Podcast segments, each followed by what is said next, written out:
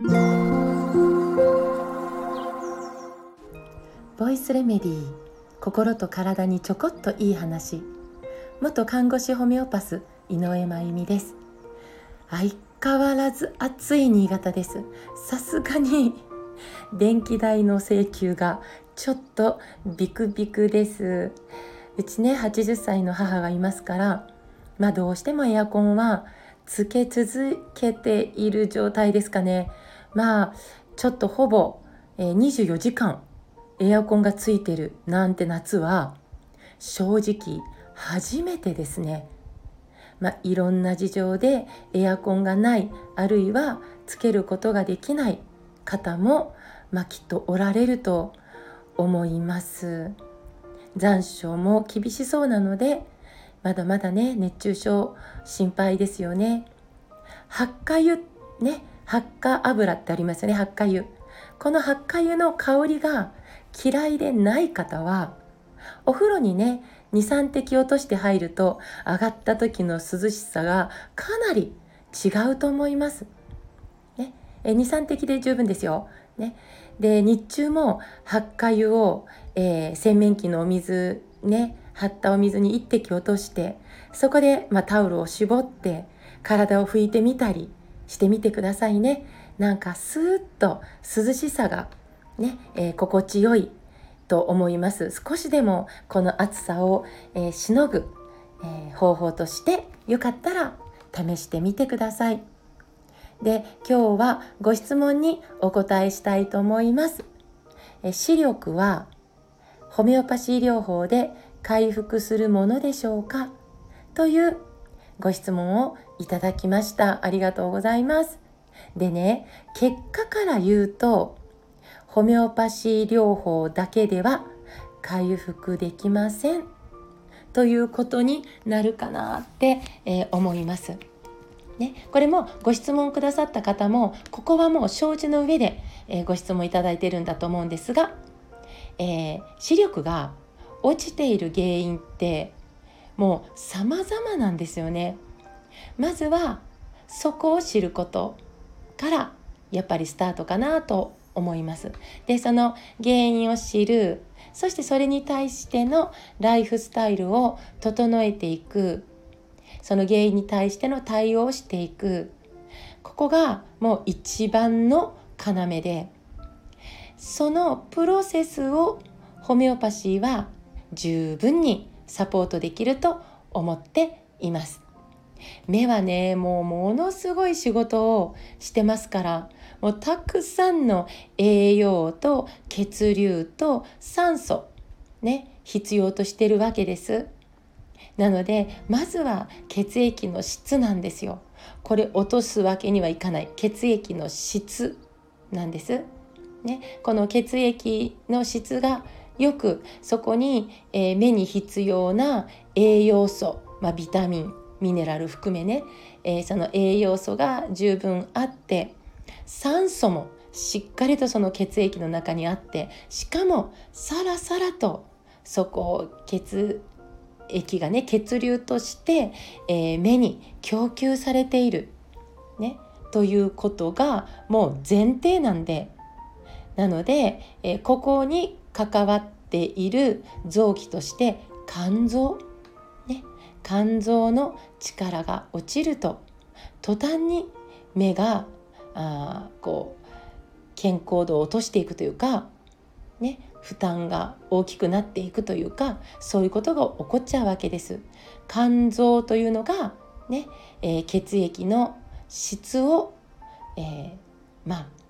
コントロールしているというかそういうお仕事をしてますもんね。そうなので、えー、肝臓が疲労している状態になっていないかどうか。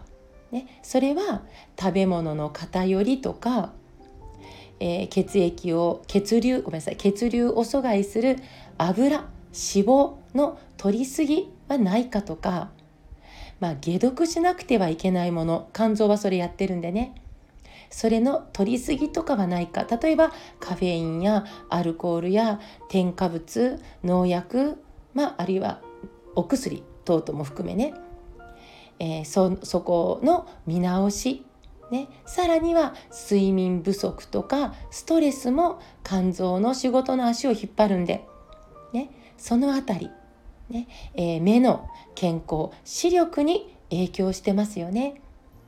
そそこさらに、えー、その上で暮らしの中でのパソコンとかスマホなどの画面を見る時間やその姿勢、ね、さらに、えー、その環境に改善点はないかどうかです。ね、この室内の照明がどうかとかねそんなことも含めて環境の改善点そしてコンタクトレンズの質や使い方、ね、そしてメガネを使っている方は度が合っているかどうかとか、ね、この辺りに使っている道具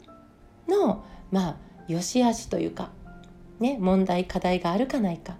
そして、えー、年齢を重ねることによって生じてくる老眼とか白内障とか。さらにはさらには遺伝的な素因による視力の低下という部分はどうなのか。ね。もうこれらを丁寧に丁寧に分析してそして向き合ってそれに対する対応を一緒に行いながらということであればホメオパシーって私はとっても良いサポートとして、えー、信頼できる活用できる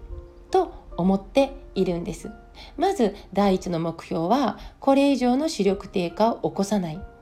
そしてさらにの目標は少し少しずつでも視力が改善していく、ね、ということにお役に立てたらなって思いますので是非お近くのホメオパスさんにご相談されてみてくださいね。私井上真由美もホメオパスですのでホメオパスとして健康相談させていただいています。本来はねホメオパシー療法はこれももう絶対的に対面で行うことがベストだと思ってます。だけどまあコロナ禍という、まあえー、経験をきっかけに、ねえー、対面で行うことが、まあ、難しくなってきたっていうこともあって Zoom での健康相談を始めたのが3年前ですかね。で今も、えー、継続して、えー、させていただいております。なので、えーと、ホメオパシーの健康相談を、えー、私に対してというか受けたいと思ってくださる方がおられましたらあのえっと、対面をおすすめしてますよ。身近な最寄りのホメオパスさんとの対面がベストだと思ってます。まあ、諸事情で、えー、井上真由美の、えー、ホメオパシーの健康相談を受けたいと、えー、思ってくださる方おられましたら、えあのその手続きの方法等は、えまた、えコメント欄にサイトを載せておきますので読んでいただいてご判断いただけたらと思います。で、えー、あの最寄りの方であろうが私であろうがホメオパシーの健康相談を受けたいという方はまずは是非